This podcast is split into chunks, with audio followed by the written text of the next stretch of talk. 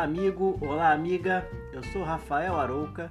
Sejam bem-vindos a mais um episódio da série Conversas com Jovens Dentistas. Hoje vamos falar sobre os caminhos e desafios na escolha da pós-graduação. Achei importante trazer esse tema para a nossa conversa de hoje porque, em mais de 20 anos de magistério, formando e acompanhando em mentoria gerações de dentistas, tenho observado que muitos de vocês, nos primeiros anos da vida profissional, ficam completamente perdidos, sem saber que rumo tomar em termos da continuidade da sua formação profissional, diante da variedade enorme de ofertas e de possibilidades que são apresentadas pelo marketing institucional de muitas escolas, né? todas elas ávidas por matricular novos alunos. Essa incerteza é muito ruim porque aumenta a insegurança típica dos recém-formados e pode acabar fazendo que você tome decisões precipitadas e pouco refletidas, as quais muitas vezes o levarão a se enveredar por caminhos sinuosos e mais longos que o necessário.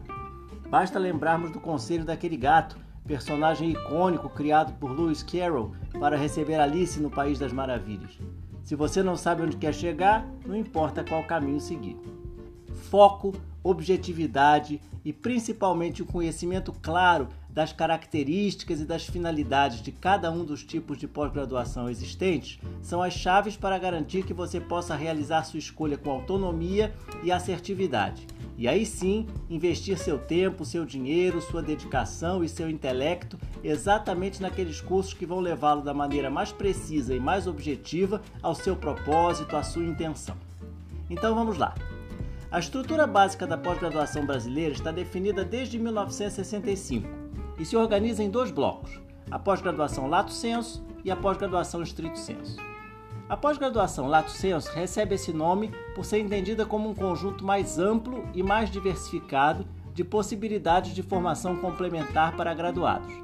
Daí a ideia de uma pós-graduação em sentido amplo, lato, Nela estão, portanto, contidos todos os cursos para graduados ofertados em níveis diferentes de duração e complexidade, notadamente os cursos de atualização, de aperfeiçoamento, de especialização, de MBA e de residência.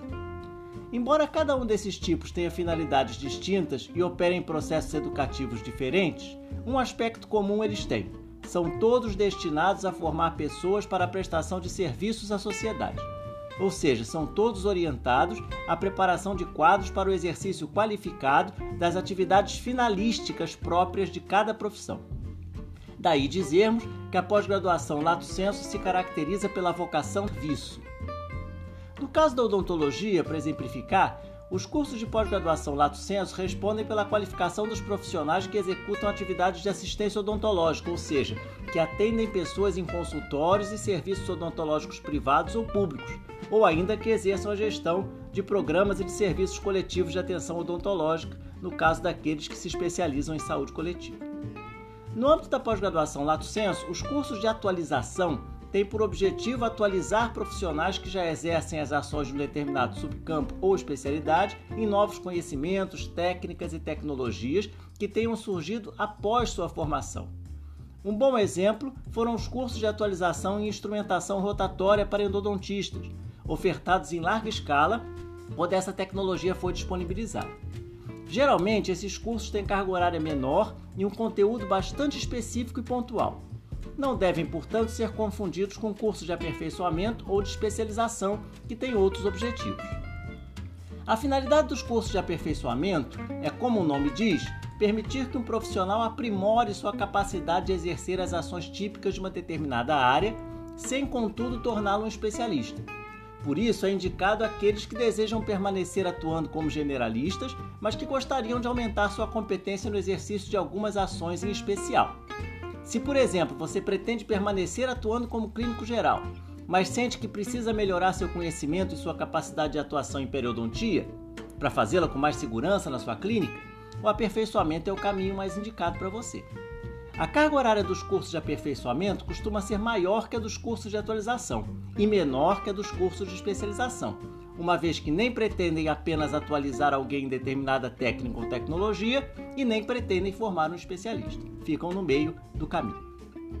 A especialização, por sua vez, tem a finalidade clara e precisa de formar especialistas em determinada área do conhecimento.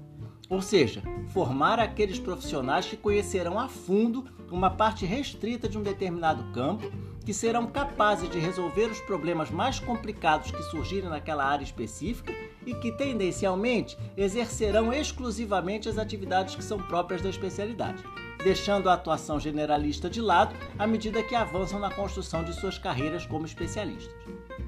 Nos próximos episódios conversaremos mais sobre a formação especializada.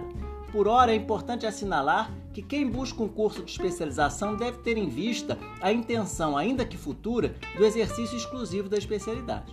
Porque essa exclusividade do exercício é um aspecto importantíssimo do desenvolvimento profissional de um especialista de qualidade. Na pós-graduação Lato Senso encontram-se ainda os cursos de residência e os MBA. As residências são processos de formação em que o estudante é levado a uma imersão completa na vivência de determinada área de atuação. São programas desenvolvidos em carga horária elevada, com grande foco no aprendizado pela prática. Modelo herdado da medicina hoje se encontra ofertado em modo multiprofissional, a exemplo das residências em saúde coletiva ou em saúde do trabalhador, e em modo uniprofissional em outras áreas, como na enfermagem e até mesmo na odontologia, a exemplo das residências em estomatologia e em cirurgia e traumatologia bucomaxilofacial. Há que se observar, porém, que na odontologia, por não haver instância específica de regulação externa para as residências odontológicas, muitas são, na verdade, cursos de especialização realizados nos moldes de uma residência.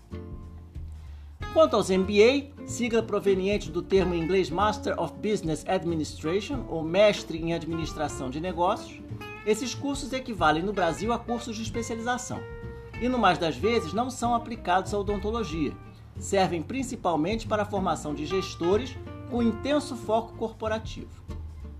Se, como vimos, a pós-graduação Lato Senso tem vocação de serviço, a pós-graduação Estrito Senso é vocacionada à formação acadêmica. Por isso, sua denominação remete à ideia de uma pós-graduação específica, estritamente destinada à formação de professores para o sistema de educação superior e de pesquisadores. Originalmente, essa espécie de pós-graduação era composta pelos programas de mestrado e doutorado ditos acadêmicos. Os mestrados formando mestres para o magistério superior e os doutorados qualificando pesquisadores. Há alguns anos, a esses programas de formação acadêmica foram agregados os mestrados profissionais e, mais recentemente, os doutorados profissionais. A proposta desses programas estrito senso profissionais surgiu de uma demanda do mercado por profissionais altamente qualificados, mais que os especialistas, capazes de resolver de modo criativo e cientificamente embasado problemas complexos de natureza não acadêmica, valendo-se para isso de competências próprias da pesquisa e do desenvolvimento tecnológico. São, portanto, cursos que, embora situados no âmbito da pós-graduação estrito senso, guardam forte vínculo com o mercado e assim aproximam-se do ideal de serviço que é próprio da formação lato sensu. Agora que descrevi a estrutura geral da pós-graduação brasileira e expliquei as finalidades e algumas características de cada nível, de cada curso, fica mais fácil fazê-los entender que o caminho que você deve seguir para dar continuidade à sua formação e ao seu desenvolvimento profissional é uma escolha sua. Você precisa refletir sobre seus interesses particulares, identificar onde quer chegar e investir naqueles cursos que te levarão até lá, não em outros. A primeira pergunta a responder é se você pretende ter uma atuação profissional voltada ao serviço, à academia ou a ambos. Optando pela vocação de serviço, você já saberá que o lato senso é seu caminho preferencial. Nesse caso, você deve se perguntar se deseja atuar como clínico geral ou como especialista, porque isso definirá sua escolha entre um curso de aperfeiçoamento e um curso de especialização. Se depois da especialização você ainda perceber a necessidade de aprofundar seus conhecimentos naquela área restrita que você escolheu, os mestrados e os doutorados profissionais deverão estar em seus objetivos. Porém, se você está convicto que seu futuro é no magistério, sua estrada começa no mestrado acadêmico e se prolonga pelo doutorado acadêmico. O que eu quero dizer com isso tudo é que você deve ser o dono da bússola, ou seja, é você quem deve decidir com esse mapa que eu acabei de te dar nas mãos, quais caminhos você vai percorrer. Como eu disse ainda há pouco, foco, objetividade e conhecimento vão fazer toda a diferença entre uma estrada cheia de curvas e de desvios, que pode fazer você se perder, ou uma highway bem pavimentada e sinalizada, que te leva direto para o sucesso. Pense nisso. Eu sou Rafael Aroca e esse foi mais um episódio da série Conversas com Jovens Dentistas. Se você gostou desse conteúdo, me acompanhe no Instagram, arroba. Me envie suas impressões, suas dúvidas, seus comentários e conheça outros conteúdos como este. Forte abraço, felicidade e sucesso para você.